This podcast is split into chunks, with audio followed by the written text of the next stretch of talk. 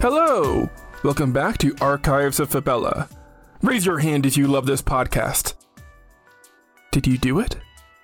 This is an audio recording, so I can't tell. But hey, while you have that hand in the air, take a moment to rate the podcast. Five stars, if you'd be so kind. After listening to this episode, head over to Patreon for more exclusive content. The number one thing I love about writing Archives of Fabella is its versatility. I can basically do anything I want and play with structure in ways other series can't. This is going to be one of those episodes that break that normal third person limited narrative structure that I've built. I find it helps to keep things fresh. This is an idea I've wanted to do for years, and have been kicking around in my head for a long time like a soccer ball, or football if you're outside of the United States. I was saving it for later, but recent events with coronavirus made it kind of a timely episode. My sister and sister in law are both teachers. The education system has been impacted significantly by coronavirus as teachers like them are forced to adapt to hold their classes online. It's a struggle for both parents and educators to make sure these kids get the attention that they need to succeed. Teachers are heroes for what they do day in and day out, rarely getting the attention they deserve. So, I wanted to put together an episode to honor that work. We're going to flash forward a bit. There will not be a bonus summary for this episode because it doesn't really lend itself to that. So, if finding time to listen to a longer episode like this is hard, I'd like to suggest you put it on when you go for a run, or are doing laundry and driving to work. Without further ado, let's listen in on a class taught at St. Tara's Academy of Magic and Science in the winter of 1987. Put on your listening caps, all you young witches and wizards, because class is in session. I'm Dylan Foley, and this is Archives of Fabella.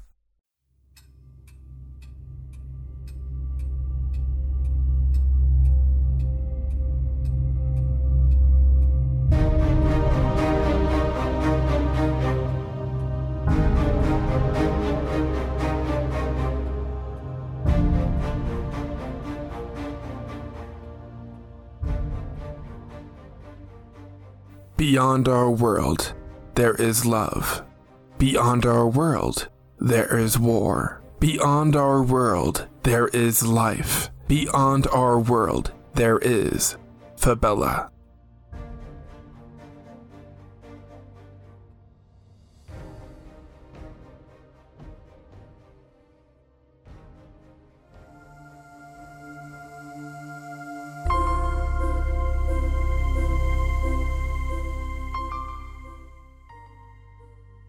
Year 5987 FY, Fabella year, equal to 1987 AD, Earth year.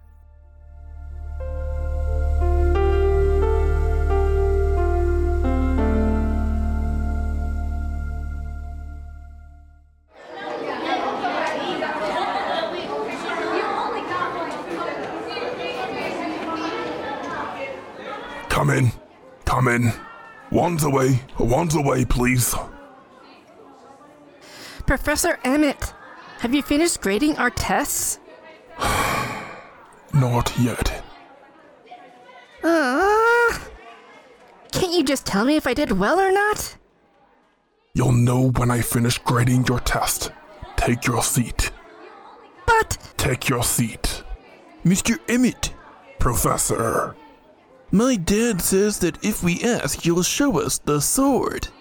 Which one?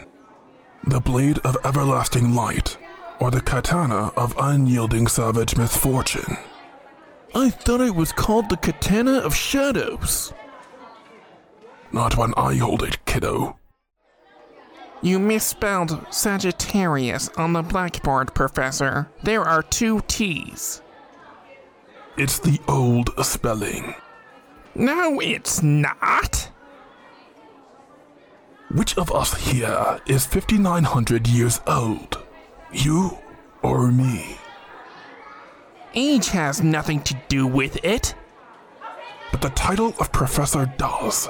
so take a seat if you don't want to be marked down. Shutting up.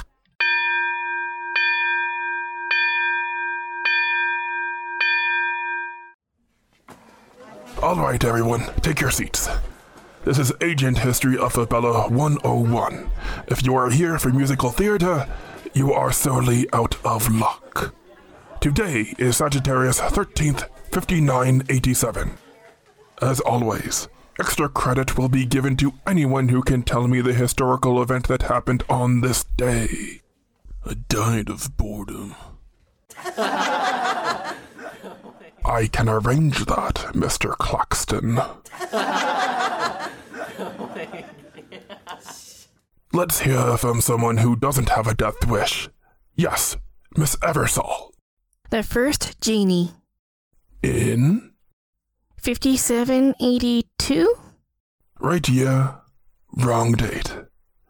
The genies made their first appearance in Gemini of 5782, not Sagittarius. Half point of extra credit. Take another two for the courage to go first. Anyone else? Mr. Tremont, I see you in the back. The Battle of Red Winter in 5944.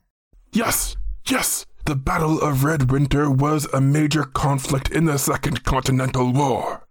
Nice job. One point extra credit. Who else wants to go while I'm handing out points like candy? No one? Going once. Going twice. Gone. Today we're continuing our unit on the first four ages of Fabella. Who can tell me? Miss Avery, what did I say about wands? Put it away. Who can tell me what we've covered so far? Tremont, put your hand down. Let someone else answer a question for a change. Mr. Barton, thank you for volunteering. We learned how Fabella was born. That's an easy one, but I'll give it to you. What else? Yes, Miss Kramer. Uh, uh, the first dogs to be domesticated and the birth of the wheel. Yes, yes. Everyone loved that one, didn't they? Who's that way in the back there? Miss Hudson? What have you got for me? We learned how the colony of Runca Solis was started. Good job. You were all right. Glad to see I'm making some kind of an impression. Today we're going to discuss the Battle of Olympia. Let's begin by taking out our history books and turning to page 151. Can I please get a volunteer to read the overview? Okay, fine, Mr. Tremont, you may proceed. Overview for the Battle of Olympia. The Battle of Olympia occurred in the year 3975. It was the final battle of the Clash of Empires between the forces of the Fantasian Republic under the leadership of the Olympians and the Sheba Union. The Sheba Union declared this war ostensibly to reclaim land of their forefathers in Cathara, occupied by the Fantasian Republic. The battle involved 250,000 troops in one of the largest wars of the Age of Marvels. Zeus, king of the Olympians, and Apollo faced Sheban general Roxas, while Hades defended the plains outside the city, and. Uh. Go ahead. Say it. General Emmett led most of the troops on the shores of the Nereus Peninsula. That's right. I was there. I know some of you dream of being immortal. I'm here to tell you it's not a gift. When you have the ability to remember faces of every person you've lost, every life you've taken, every love that's gotten away, that, that isn't a gift. It's a curse. I defended Olympia not because Fantasia was at war with Sheba, but because that's where my family was. I won't lie to you.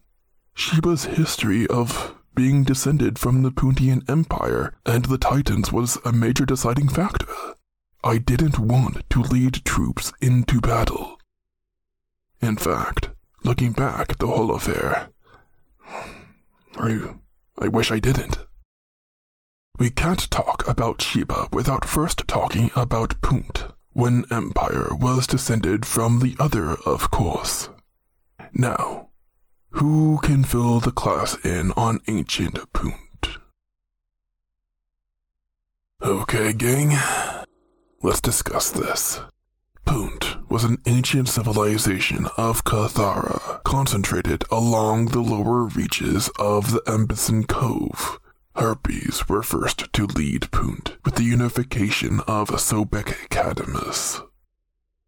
Punt was the most powerful empire in Fabella until its collapse, which gave rise to the Sheba Union. Start writing. This is going to be on the test.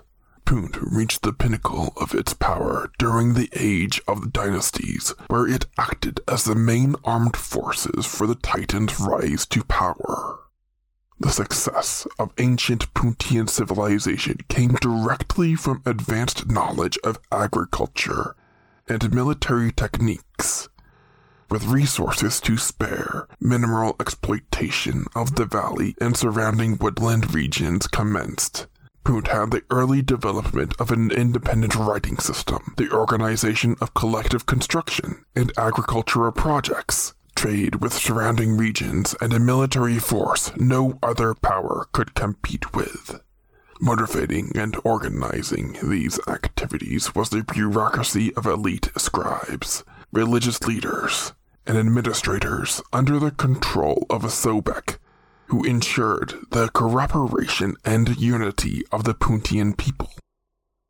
The many achievements of the Puntians included the quarrying, surveying, and construction techniques that supported the building of monumental obelisks, stepped pyramids, and temples, a system of mathematics, a practical and effective system of medicine, irrigation systems, and agriculture production techniques the first known planked boats, and new forms of literature. I thought the Puntians were evil. Evil is mostly a point of view. It's only a small selection that I would consider threatening enough that they should be removed from society by any means necessary. I wouldn't be doing my job as a teacher if I didn't teach you that lesson, and I have trouble remembering it as well. It's natural to cast our enemies as villains, they do the same to us. Now, did the Puntian Empire do things I didn't agree with? Absolutely. We can't ignore the fact that the ancient Punt is responsible for several major innovations in history. To close ourselves off to that truth because of biased opinions isn't fair to you guys, and it sure as hell ain't right. But the Puntians worship the Titans. Yes, they did. And that would be a significant mark in the con column. The Titans used magic, right? Actually, the first group of Titans I faced off against in the Sea People's Rebellion and the Clash of Gods didn't all practice magic. But I thought Titan meant evil wizards. It does or more accurately, wizards who use their magic for devious methods. Remember what I said about the word evil. Getting back to your question though, the word Titan didn't become exclusively attached to magic users until about a century after the first generation of Titans were removed from power by the Olympians. Now that we're on the subject, let's shift our discussion to the Olympians. They were, of course, the defenders of Fantasia during the battle, and Olympia was their capital in the Republic. The Olympians were worshipped as gods, but they were all really just powerful sorcerers in a time when most people didn't know magic. They gained their name from vanquishing the Titans on the summit of Mount Olympus on Earth. My friend says he went to Earth once. Wow. I heard tickets there were expensive. His family must be loaded. If I gave you the impression I wanted to hear about your friend, that must have been an accident. And it's true that everyone there is human? All people. Yes, Have you ever been there? many times. Look, this isn't a class on Earth. We'll have more time to discuss it later. Let's get back on track. History likes to paint the Olympians as heroes, but they were really nothing more than ancient celebrities. Zeus was the worst offender of all. I'll admit that he had some small moments of heroism, but he had no place taking command of Olympia's troops. The units under his command fought poorly, with low discipline, non existent tactical coordination, and an amateurish lack of leadership. The camps were overrun with sexually transmitted diseases like herpes and syphilis, because prostitutes would literally be shipped to lay with the troops. Zeus saw sex as a morale booster. Ew. Uh, probably shouldn't have said that. Sounds like a party. Moving on, the whole Clash of Empires affair started when Sobek Tiboris of the Sheba Union requested that artifacts from Punt be turned over to their government. They didn't want land at all. Zeus not only refused to send the artifacts, but sent his reply with a worthless clay pot full of his piss. I shouldn't have said that either. This dude sounds so hardcore. Zeus was a bully while in power. His actions were reprehensible and led to thousands of innocent deaths. That is not a legacy to aspire to, Mr. Claxton. That goes for all of you as well. Zeus's despicable behavior led directly to the invasion of the Sheban Empire to take back their land by force. I took up arms and command to protect my family. If all the Shebans wanted was to give Zeus the spanking he deserved, I would have led them straight to his bedroom door. Sadly, the leaders, often responsible for starting wars, never pick up a weapon themselves.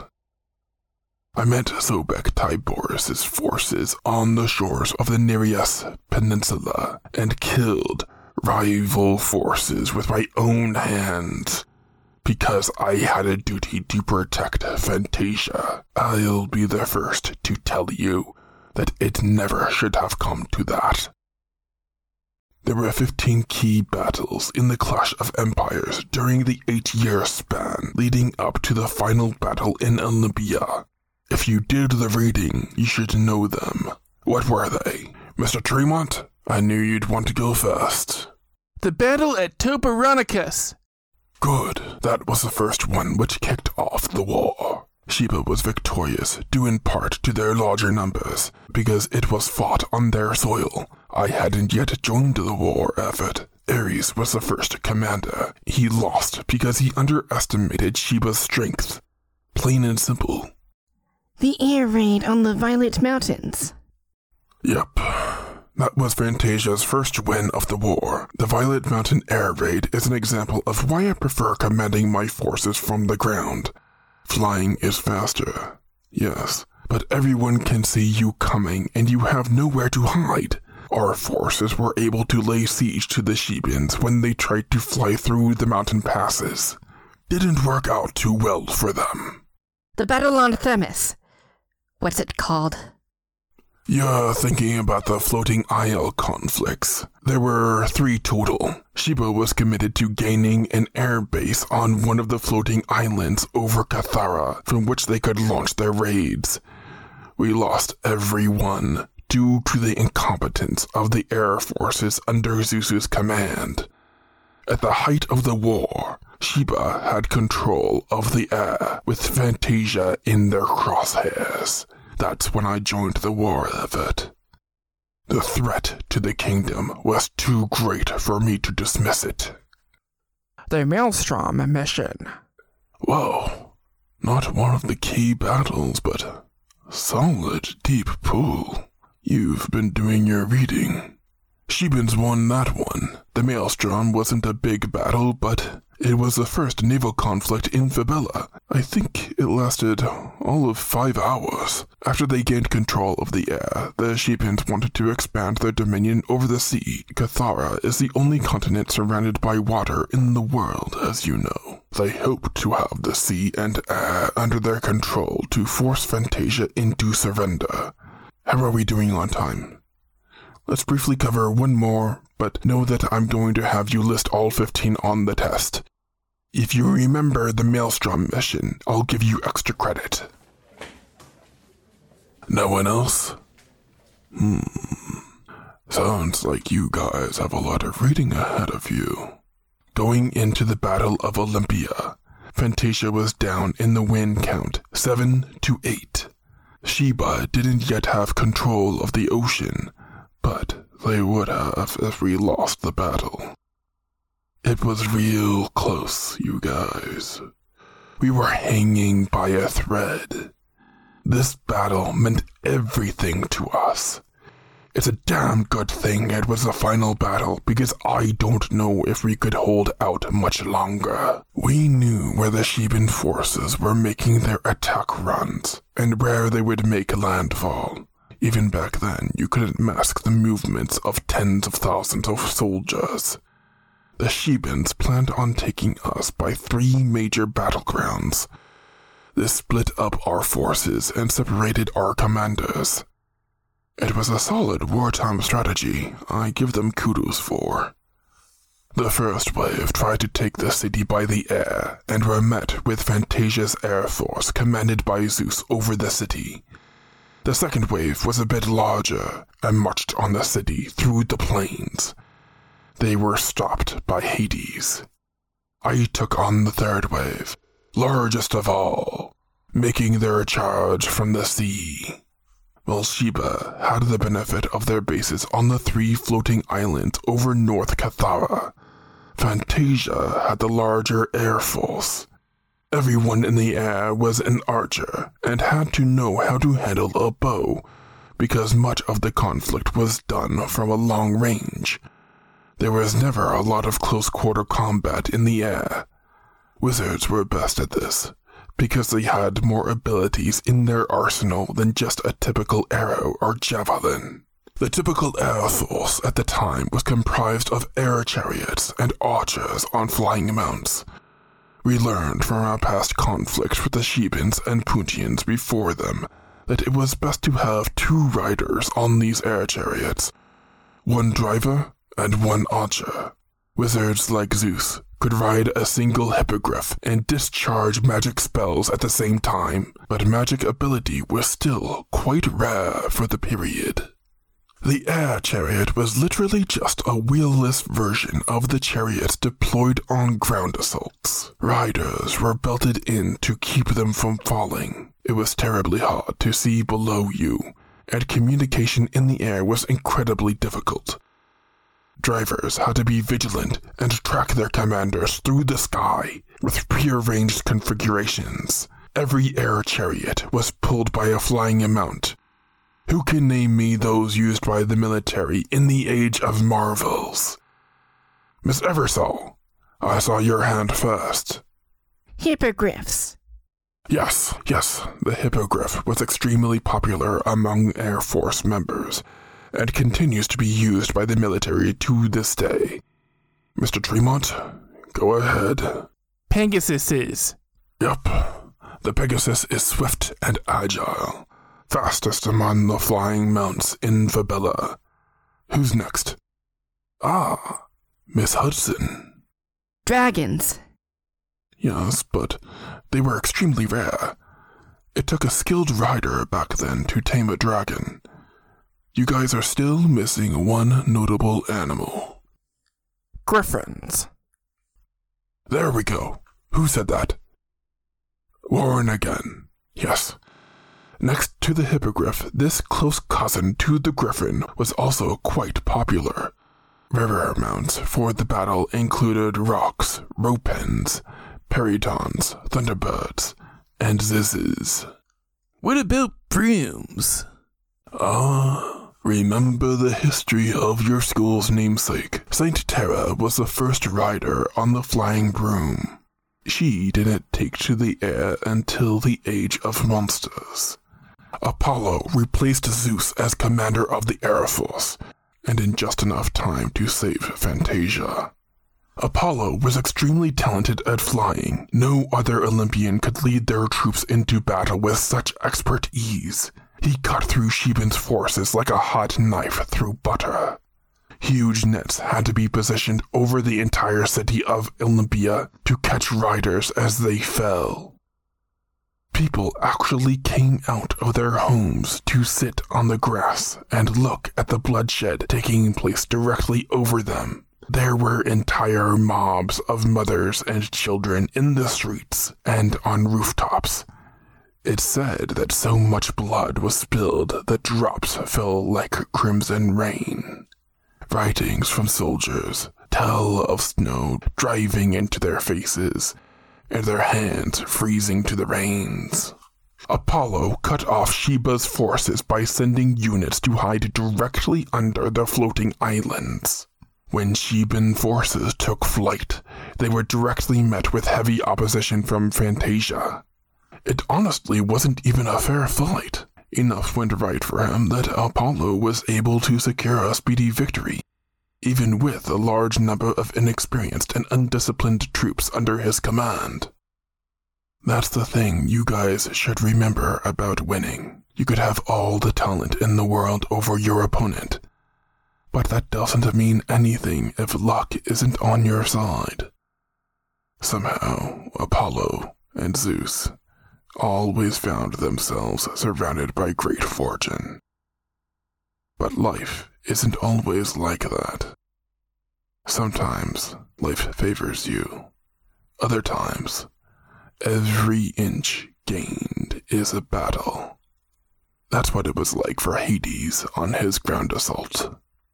Hades was the older brother of Zeus, and the two of them did not get along well at all. Zeus forced Hades to stay on Fabella, and harshly forbade him luxuries for other Olympians.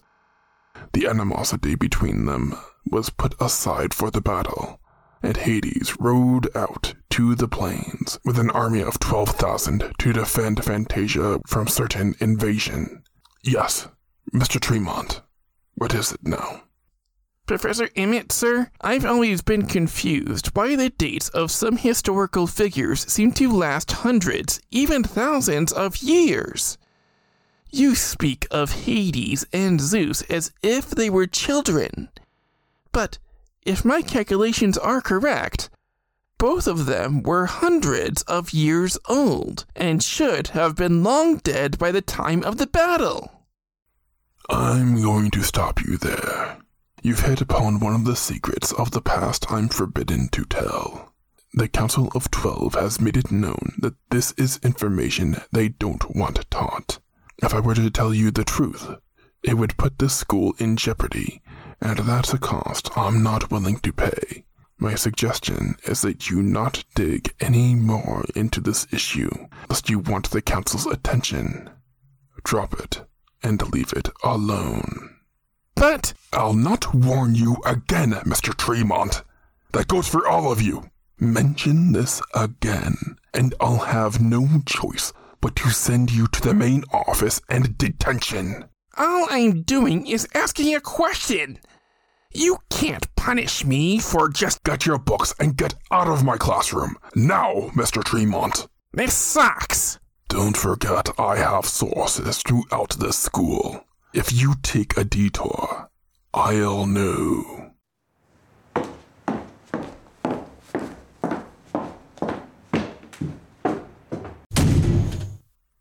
Now, getting back to what I was saying. Hades met Sheba's 1,400 infantry troops on the Olympian plains. It's all been developed now, save for Legacy Park, but at one time, The area was a vast, open region of grassland. Hades was outmaneuvered because he let his enemy choose the site of the battle. The Shebans were mostly mounted units with a mix of light and heavy cavalry. In contrast, Hades' Fantasian units were mostly battle hardened infantry soldiers with no warlocks present except for him. The Shebans made the genius decision to hold back their cavalry forces over a hill to mask their true numbers. The Sheban infantry lured Hades' unit forward, and he took the bait. When Fantasian forces eclipsed the hill, they were met with leagues of enemy soldiers that they couldn't fight against and forced into a retreat. Hades did his best, but it just wasn't his day. Sheba was ready for them, and their military might just couldn't be overcome. Hades did his best to hold off the Sheban forces from breaking through his defenses and overwhelming the city, but his infantry was outmatched and couldn't gain an inch of battleground. The remaining Fantasian infantry forces were packed in shoulder to shoulder, doing all they could to force back the Sheban infantry for hours. The front lines were continually on the edge of death, but they held firm. The battlefront was still heavily contested up until the moment the Shebans were called to retreat by their commanders. A retreat instigated by yours truly. You forced an entire army to retreat? You calling me a liar? You've had class with me for three months. You should know that I'm strong enough to send hundreds of soldiers running with their tails between their legs. If my aggression could be measured on a chart of 1 to 10, you guys have only ever seen me at a soft 2. When I turn it up to 10, I get things done. Ask Professor Toth about the rampage of 4112. He'll back me up. Now, here's what happened on the beach. Like I said, we knew where the Sheban Navy was going to make landfall on the Nereus Peninsula. Leading up to the battle, I had my men dig this long trench over the tree line. It was here that I had my unit lay in wait. When the Sheban forces finally showed up, our merfolk forces engaged the Sheban navy in deeper water, while my archers took those who made it to the beach by surprise by striking at them from a distance behind the trees. Then I gave the order for my infantry to charge forward out of the trench to take the stragglers. Our front line was right in ankle deep water.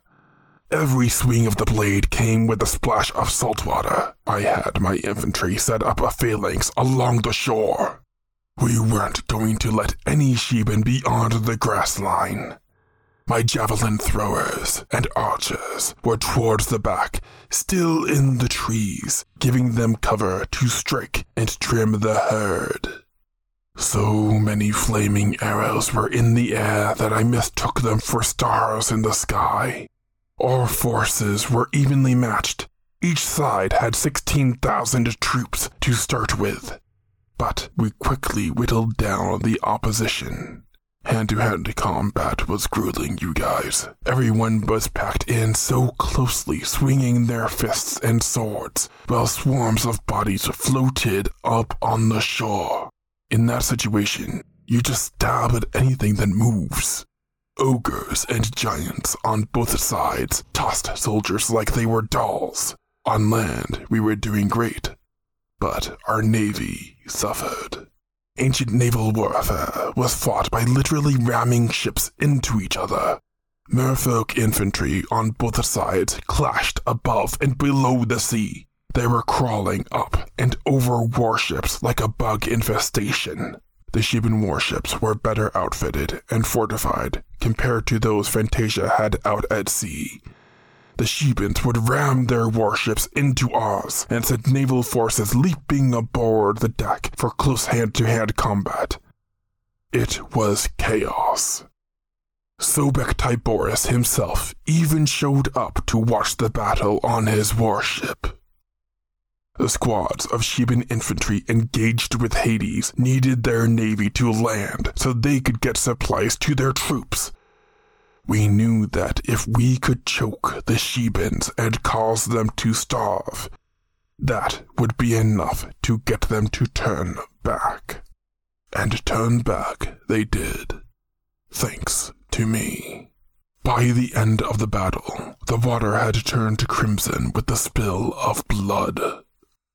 You said this was the final battle of the war, but Sheba's forces were plenty strong enough to continue fighting and didn't surrender. The war just kind of stopped for no apparent reason.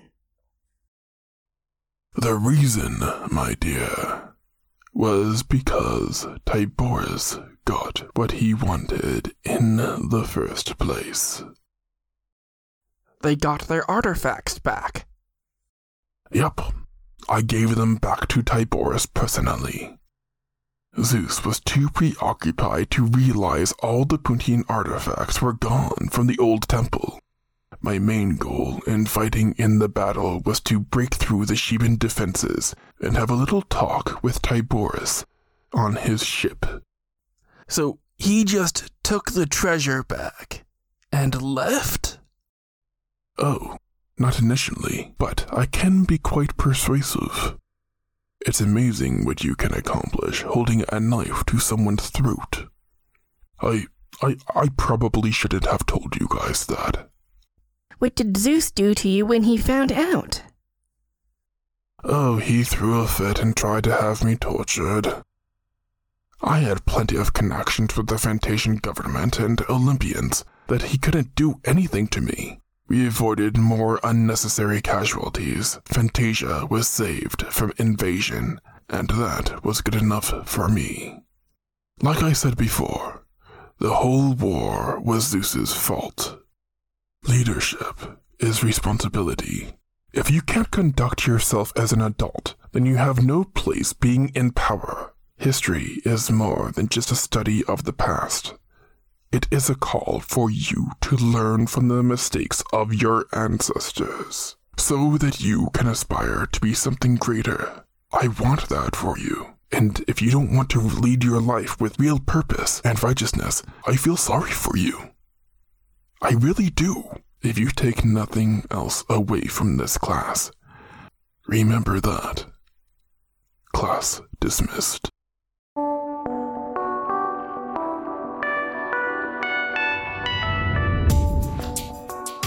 Okay, guys, I'm gonna have to hold off on performing Emmett's voice now so I don't do major damage to my vocal cords.